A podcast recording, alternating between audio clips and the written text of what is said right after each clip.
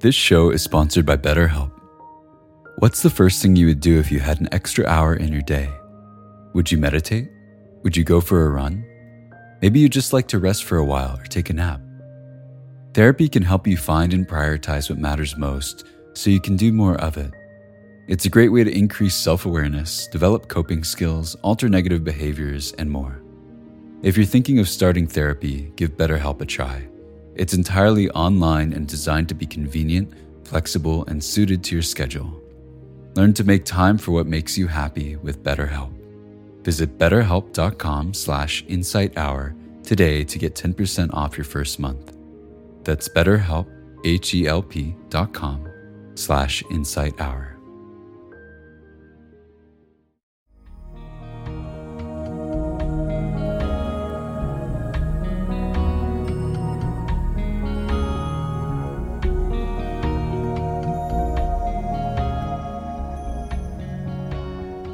Welcome to the Joseph Goldstein Insight Hour. This podcast is an expression of our shared interest in self discovery. Join Joseph as he shares his deep knowledge of the path of mindfulness. If you are interested in supporting this podcast, please go to BeHereNowNetwork.com slash Joseph.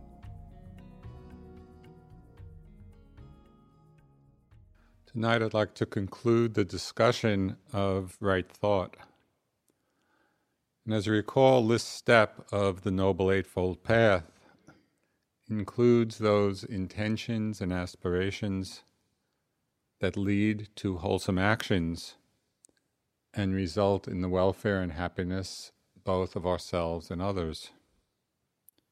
These are thoughts of renunciation, thoughts of goodwill, and lastly, thoughts of compassion, which is free of all cruelty.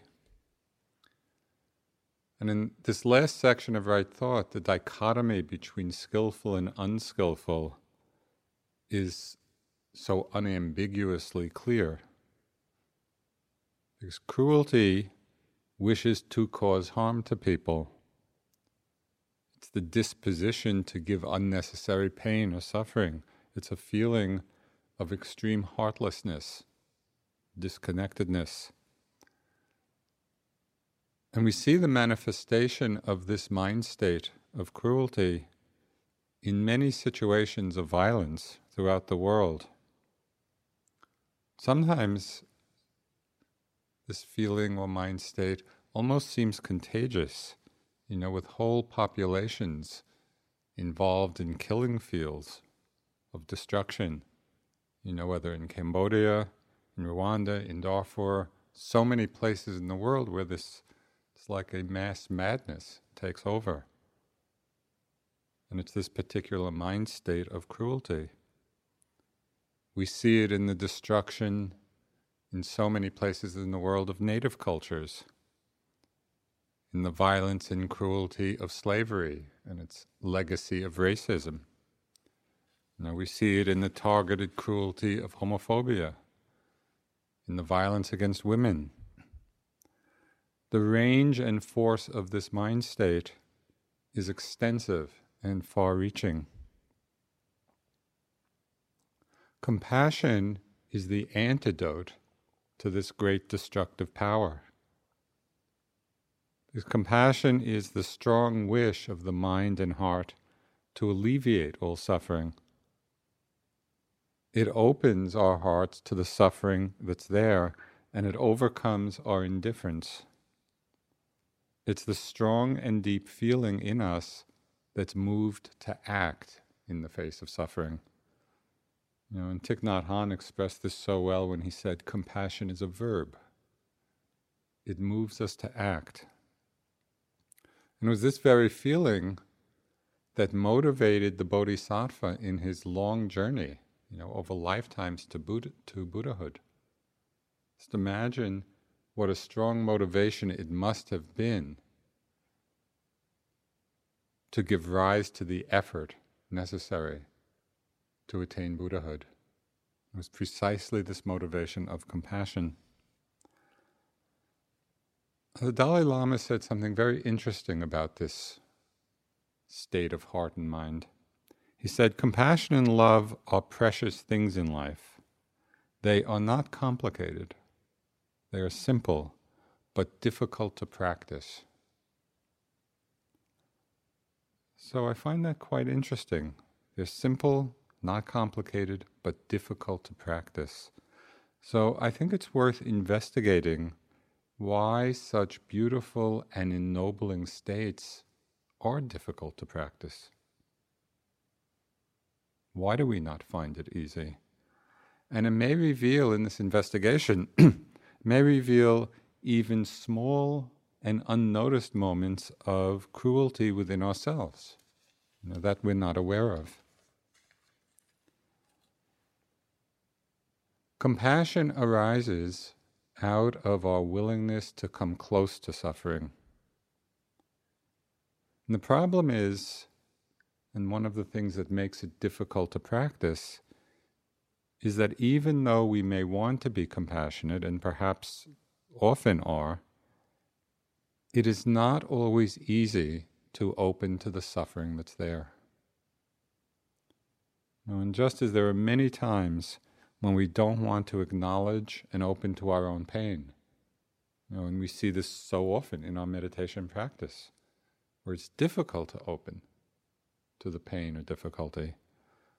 Just as it's difficult to open to our own pain or suffering, we often don't particularly want to open to the pain or suffering of others. There are very strong tendencies in the mind that keep us defended, keeps us withdrawn, indifferent, or apathetic in the face of suffering. This indifference is often unacknowledged. You know, it's so it has become very often so much a part of how we relate to suffering in the world, simply through indifference, that we don't acknowledge it, we don't see it in ourselves. And this is a great barrier to compassionate response. The poet Mary Oliver just expressed this really beautifully in a poem called Beyond the Snow Belt. And in the poem, she was talking about, you know, a, a very bad storm some distance away, some counties north, where there was a lot of destruction. And yet, in one's home area, everything was calm and peaceful. It was a, just a beautiful winter day. And she ends the poem by saying, Except as we have loved, all news arrives as from a distant land. I think that really captures why the apathy can be so strong. Except as we have loved, all news arrives as from a distant land. So, as an experiment, watch your mind the next time you approach a situation of suffering. Just to notice what does the mind do? It might be some pain in the body. Do we open to it? Do we welcome it? Do we pull back from it?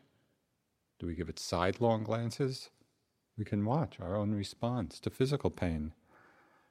We can watch our response to emotional distress. you know, maybe different emotions or mind states of discontent or fear or unworthiness or loneliness or boredom or jealousy. You know, can we watch and see what is our response to these states of suffering? Are we open to them or do we pull back? Do we avoid?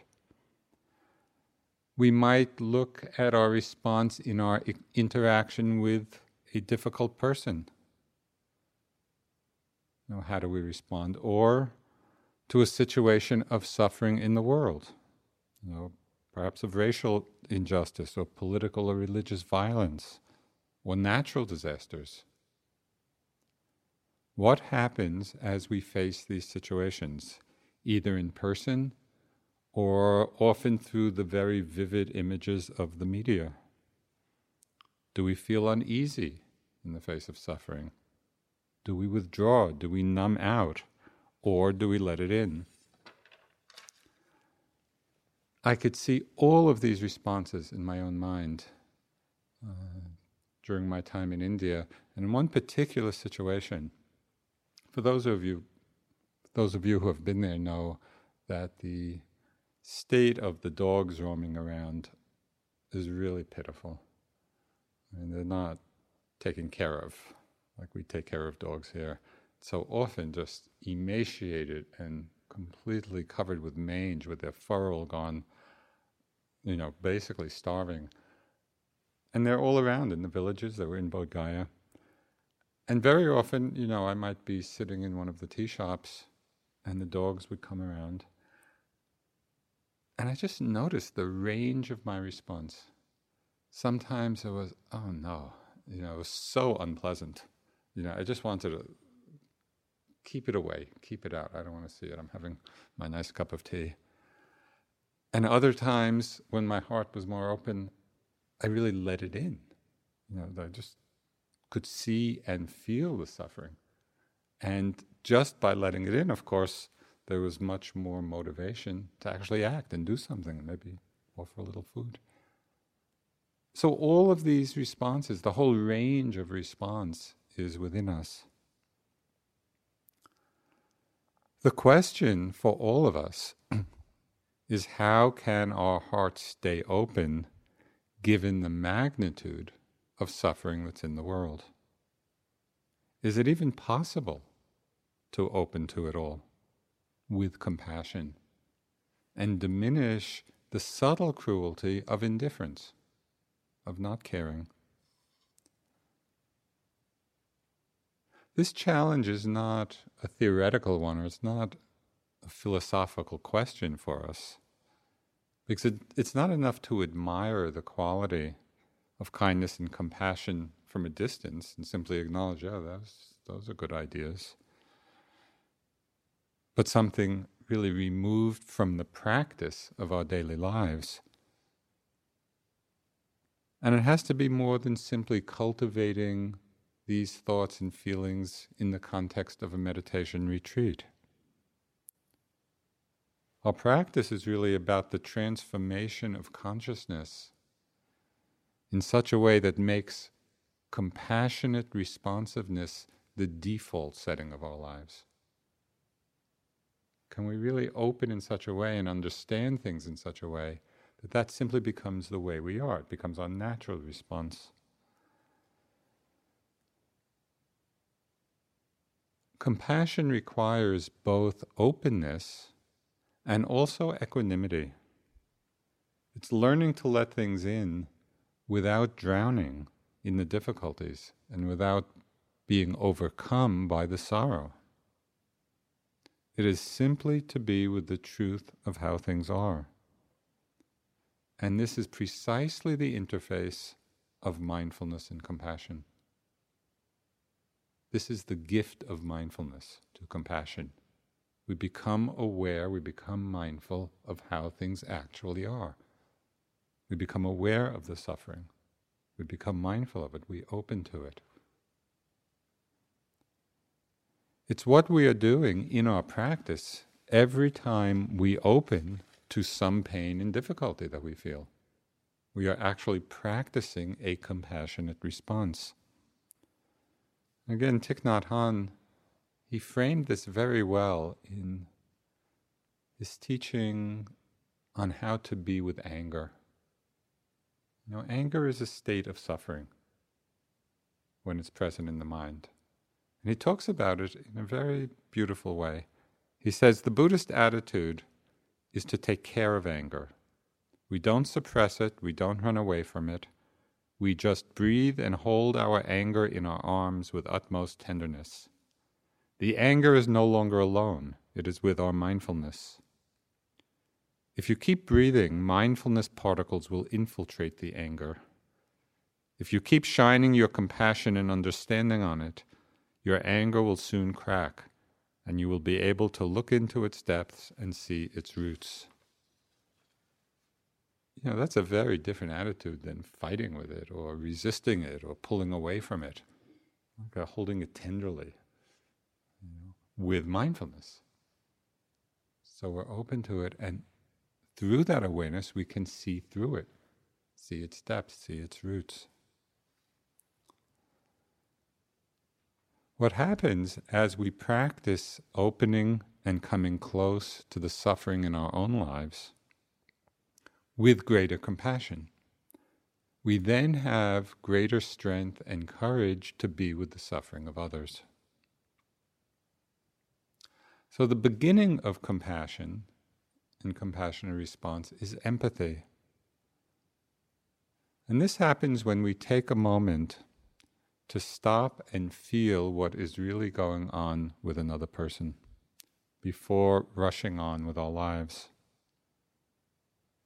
This is its own practice, just stopping to feel things for a moment. Because many times we might be cognizant of another's pain, but we don't take the time, even for just a few minutes, to come close to it to really open to it. So we can practice this kind of openness in different different situations. Maybe it's feeling the distress of the restless yogi next to you. Not here, of course, but maybe on other retreats, you know, where somebody's just having a really hard time and moving and and just to notice do we get irritated? Oh, they're disturbing my practice. Why can't they sit still? Or do we stop for a moment and open up and feel the suffering underneath? Can we feel some empathy for what that person is going through? It might be opening to the suffering of someone who's really close to us, you know, somebody who's going through a really difficult time, and just feeling it in an empathetic way. It might be to a stressful situation in the world.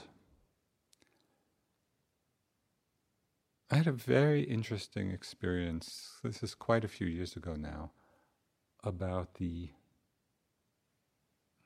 really healing power of empathy. Situation occurred here at the Forest Refuge uh, when, when it first opened. There was just a certain situation where somebody here did something, not a yogi, one of the staff pers- people, that from my perspective was just really unskillful. You know, and tried to have some communication, but all I was getting back was just a lot of hostility. And so I, I just got really angry. And I'm more the greed type. So to have that strong anger come in my mind was it's not the usual. So it's very strong. And I was just kind of stewing in the anger, and then I'd try to be mindful, anger, anger, you know, and I'd go away for a moment. And then just I'd really be lost in the story again. And back and forth. And it was so strong. This was going on over days. You know, it was, it was a very powerful emotion. And with all the kind of meditative tricks I knew, it's, I don't know, I was hooked. And then one day I was just going past the office and I overheard a conversation, and one person in the office was speaking to another, not the person involved. And they were just talking about how this other person was really suffering in the situation too. And it was amazing. That's all I needed to hear. It was like, it just opened me to the awareness of his suffering.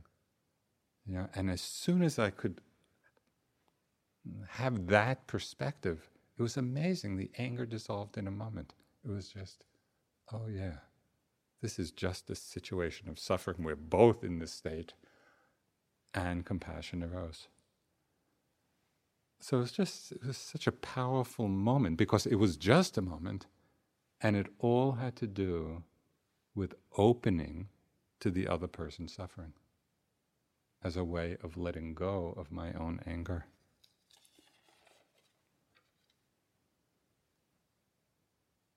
There might also be situations in the world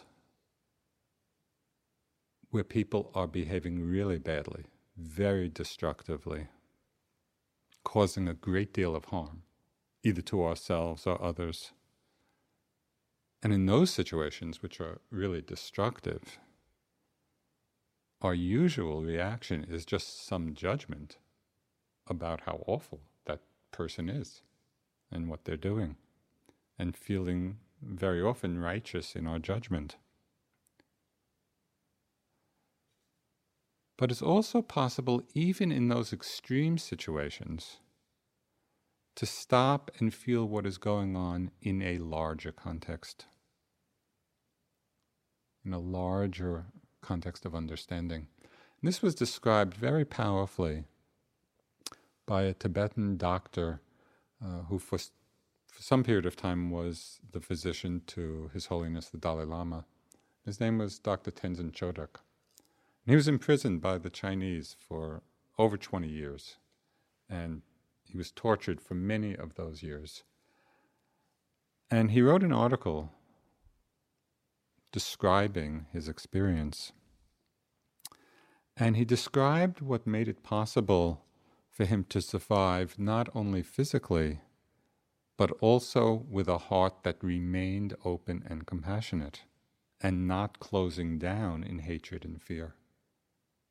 So, this is in a situation of extreme suffering you know, and overt violence and cruelty.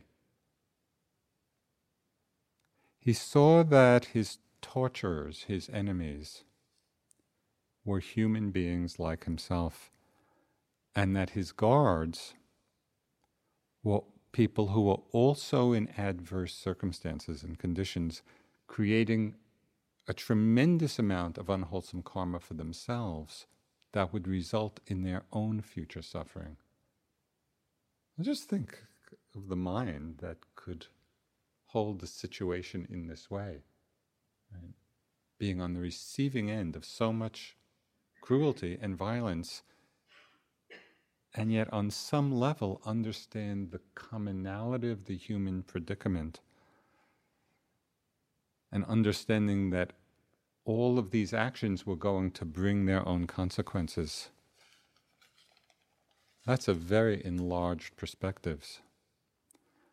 And what's what's so amazing is that Tenzin Chodak saw this not as a vehicle of revenge, not that oh these people will get theirs, but as a vehicle of compassion. So that's quite extraordinary. Again, from the Dalai Lama, he said, your, may, your enemies may disagree with you, may be harming you, but in another aspect, they are still human beings like you. They also have the right not to suffer and to find happiness.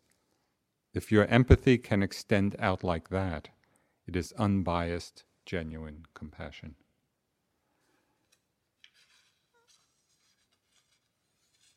So this is a high bar, you know, but I think it's an amazingly ennobling aspiration.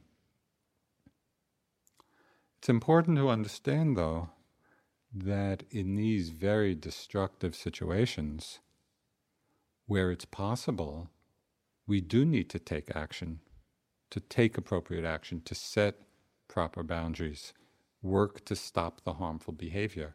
So, compassion does not mean not doing anything. But we can act even very forcefully when that's appropriate, paying attention to our motivation. Is the motivation coming out of anger? Is it coming out of resentment or compassion?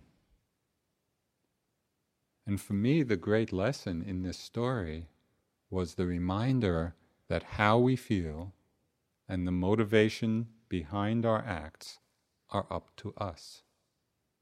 Nobody makes us feel a certain way.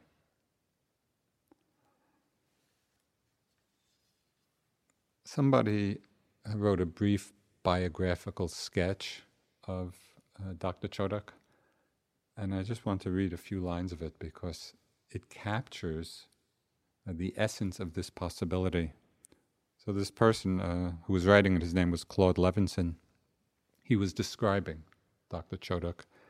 He said, an appearance almost of timidity on first meeting, a voice so quiet it might be a whisper. Dr. Chodak could easily pass unnoticed until you met his gaze. a gaze filled with the perception of one who has seen so much that he has seen everything, seeing beyond the suffering he has experienced, beyond all the evil and abuses he has witnessed, yet expressing boundless compassion for his fellow human beings.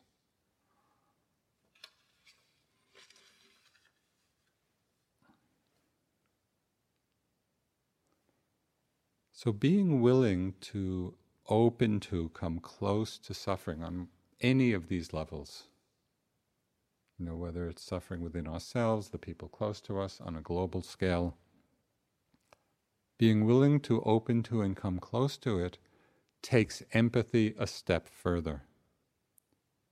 Because compassion is not only feeling what other people are feeling, feeling what they're going through, but compassion is also that strong motivation to act on that feeling. So, as compassion grows, we begin to practice an active engagement with the suffering in the world. You know, responding to the various needs of beings in whatever way is appropriate and possible. You know, and sometimes we act in very small and unregarded ways. Maybe it's a small gesture of friendliness or generosity or forgiveness you know, towards the people around us. Sometimes this compassionate action manifests, manifests as acts of tremendous determination. There's one story of the doctor, uh, Paul Farmer, who has done a lot of work uh, initially in Haiti uh, and then in many countries around the world, setting up clinics uh, and doing tremendous public health service uh, to very uh, underserviced people. And he was known for going way out of his way to help just a few people. And the people at his clinic would actually criticize him for taking time to go so far to help just one or two people. You know, when there were so many people at the clinic he could serve. And so this is what he said, and it, it really inspires me.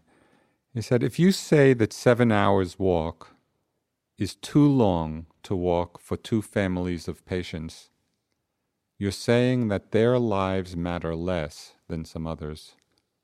And the idea that some lives matter less is the root of all that's wrong with the world. You know, and it's, it just rings so true and reveals so much about our own conditioning. The idea that some lives matter less is the root of all that's wrong in the world.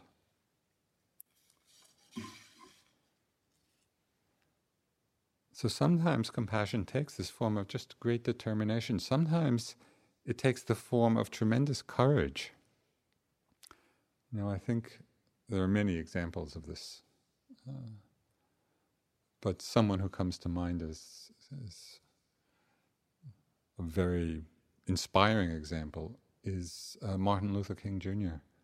You know, and sometimes in watching the films of his marches, you know, whether it's in Birmingham or up north in Chicago, different places, both north and south, where he would be leading these marches for peace, surrounded by hatred, you know, by people really filled with hatred towards him and filled with violent feelings.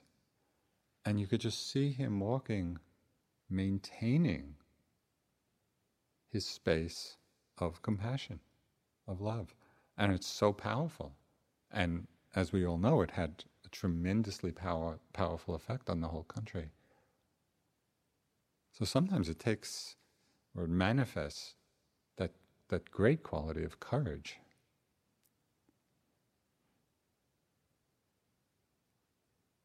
There's another story of courageous compassion. It's on a more individual basis. this happened a few years ago. Uh, it happened in New York. Somebody had fallen onto the subway tracks, you know, the train tracks, and a train was coming. And this man, his name was Wesley Autrey, just in a moment, jumped on the tracks, lay down over the person so the train could pass over them. Just imagine this. So, of course, I mean, this was in all the news, and, and this is what he wrote when he, he was interviewed, of course, many times afterwards. And this is what he said I don't feel like I did something spectacular. I just saw someone who needed help. I did what I felt was right. I do construction work in confined spaces a lot, so I looked, and my judgment was pretty right. The train did have enough room for me.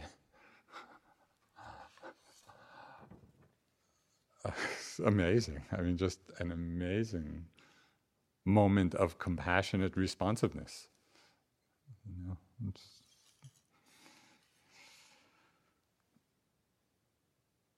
there is no particular prescription for what we should do. Now, clearly, we're not going to all be jumping on subway tracks, although maybe someone might. There's no hierarchy of compassionate action. It's not that some acts are more compassionate than others. You know, and so we don't want to create that kind of sense in ourselves of a hierarchy. The field of compassion is limitless. It's the field of suffering beings. And so we can really each find our own way. It can take the form of an active engagement with the world, you know, where we really are involved. It can take the form of living in a mountain cave or being at the forest refuge with the motivation to awaken for the benefit of all beings.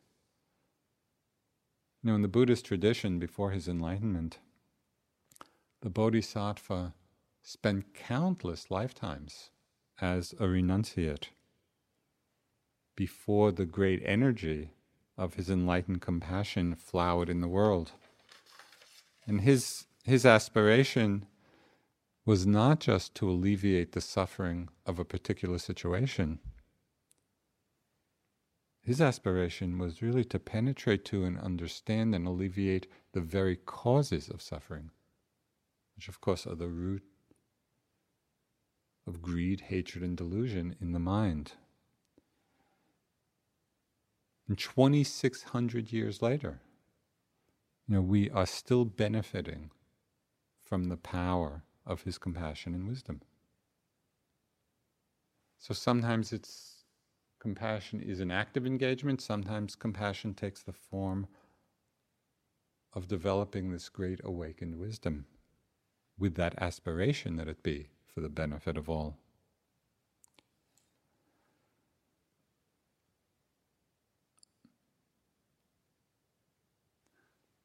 We can practice compassion from two sides. We can understand it from two sides. First, as we purify our own hearts and minds, we can do that understanding that this is the most effective way to help other beings. You know, the example given in the text is, you know, of two people stuck in the mud or stuck in quicksand, very hard for either to help the other. But if one person has some firm footing, then it's easy for that person to help the other out of the, out of the quicksand or the mud. And we actually hear this every time we get on an aeroplane. You know, when we hear the announcement, if there's a drop in cabin pressure, the oxygen mask will descend. Please put your own on first and then assist those around you. And there's a tremendous wisdom in that. Because if we put our own on first, then we have the ability in a sustained way to be of help to others. if we jump into situations without proper understanding and without proper motivation, we often just add to the confusion. So, one way of practicing compassion or creating the foundation for compassionate response is to do this work on ourselves, to develop some clarity and wisdom and purity in the mind. So, the second way of practicing compassion, and these are not mutually exclusive, we really want to practice in both ways. The second way is to develop compassion through the practice of putting others before oneself. And this practice is beautifully expressed in the teachings of Shantideva, who is a great inspiration for uh, the Dalai Lama. And one of Shantideva's great texts is the guide to a bodhisattva's way of life. And in this text, there are a few, a few verses which are called uh, the seven branched prayer. And I'll just read a few of the verses because it gives, it gives a certain uh, flavor of this bodhisattva way of life. It says, like the earth and the pervading elements, enduring like the sky itself endures, for boundless multitudes of living beings, may I be their ground and sustenance. For everything that lives, as far as the limits of the sky, may I provide their livelihood and nourishment until they pass beyond the bonds of suffering. For all those ailing in the world, until their every sickness has been healed, may I myself become for them the doctor, nurse, the medicine itself. Raining down a flood of food and drink, may I dispel the ills of thirst and famine, and in ages marked by scarcity and want, may I myself appear as drink and sustenance. My body thus, and all my goods besides, and all my merits gained and to be gained, I give them all away, withholding nothing, to bring about the benefit of beings. So we might hear this and become inspired because it's an amazing aspiration, but also we may hear it and become a little daunted.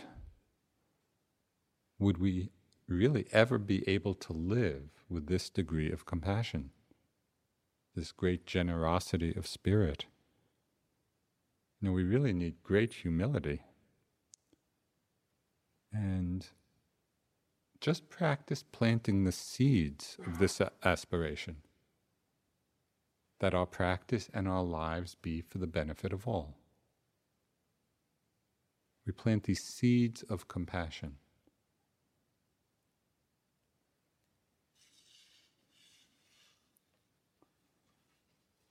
One of my favorite uh, little quotations is from Thoreau, the great naturalist. He said, Though I do not believe that a plant will spring up where no seed has been, I have great faith in a seed. Convince me that you have a seed there, and I am prepared to expect wonders. You know, so we shouldn't underestimate the power of the seeds that we plant of this compassionate aspiration. May my life, may my practice be for the benefit of all. We water it, we nurture it. One of the great turning points in my practice and what gave strength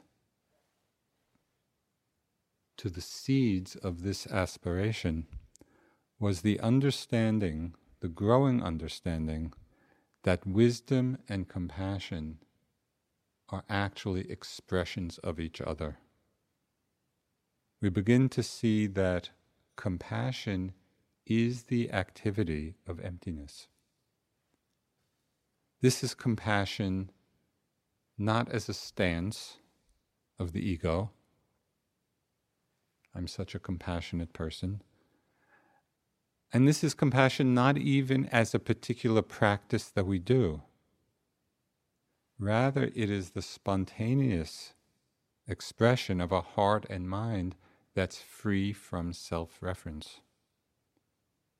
So, the more we practice and grow in our wisdom, the wisdom of understanding selflessness, the more compassion manifests spontaneously. Compassion is the activity of emptiness. There's one uh, Zen. It's a dialogue. It's a Zen dialogue, which has you know, Zen-like uh, quality to it. But I really like it. It's a dialogue between two uh, Chinese practitioners, yogis, I'm not sure the pronunciation will be right, Dao Wu and Yunyan. Okay, so Yunyan asks, why does the Bodhisattva Kuan Yin have so many hands and eyes? Know, because Kuan Yin is often represented with just many eyes and many hands as an expression of compassionate action. Well, Dao replies, and this is kind of its Zen like obscurity. it's like reaching back for your pillow in the dark. So Yunyan says, I understand. And Dao asks him what he understands. And Yunyan says, the whole body is covered with hands and eyes. And Dao says, almost.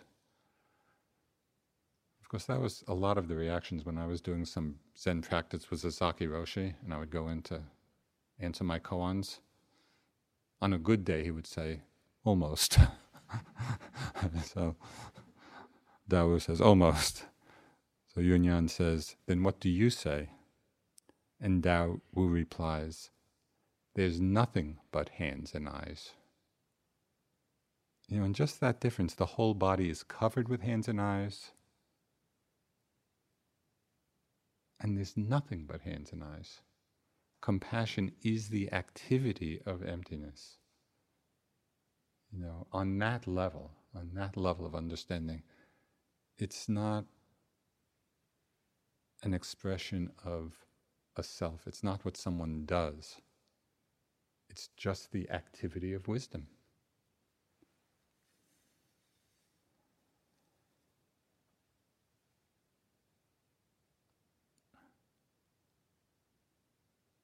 So each of us, in our own way, you know, can plant and water these seeds of right thought and a kind heart.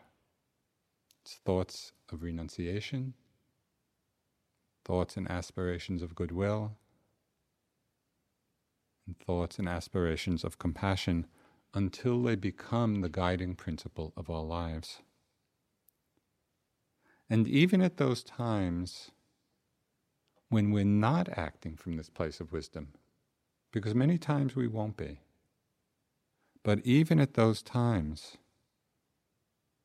the aspiration of compassion can still be the reference point that reminds us that there are other possibilities. So I'd like to close with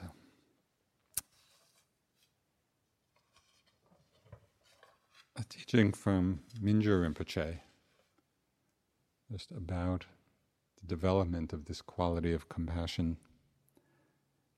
He said, But the best part of all is that no matter how long you meditate or what technique you use, every technique of Buddhist meditation ultimately generates compassion, whether we're aware of it or not.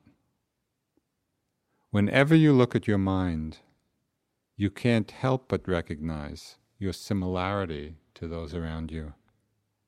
When you see your own desire to be happy, you can't avoid seeing the same desire in others.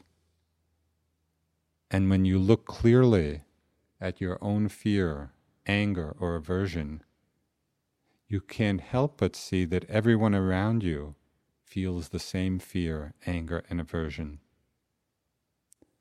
When you look at your own mind, all the imaginary differences between yourself and others automatically dissolve, and the ancient prayer of the four immeasurables become as natural and persistent as your own heartbeat. May all sentient beings have happiness and the causes of happiness. May all sentient beings be free from suffering and free from the causes of suffering. May all sentient beings have joy and the causes of joy. And may all sentient beings remain in great equanimity, free from attachment and aversion.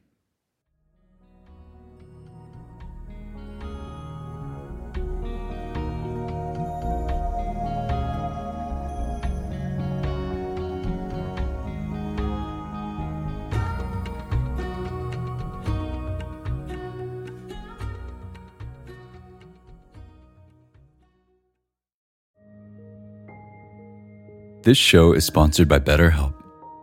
What's the first thing you would do if you had an extra hour in your day? Would you meditate? Would you go for a run? Maybe you'd just like to rest for a while or take a nap. Therapy can help you find and prioritize what matters most so you can do more of it. It's a great way to increase self awareness, develop coping skills, alter negative behaviors, and more. If you're thinking of starting therapy, give BetterHelp a try. It's entirely online and designed to be convenient, flexible, and suited to your schedule. Learn to make time for what makes you happy with BetterHelp. Visit betterhelp.com slash insighthour today to get 10% off your first month. That's betterhelp, H-E-L-P dot com slash insighthour.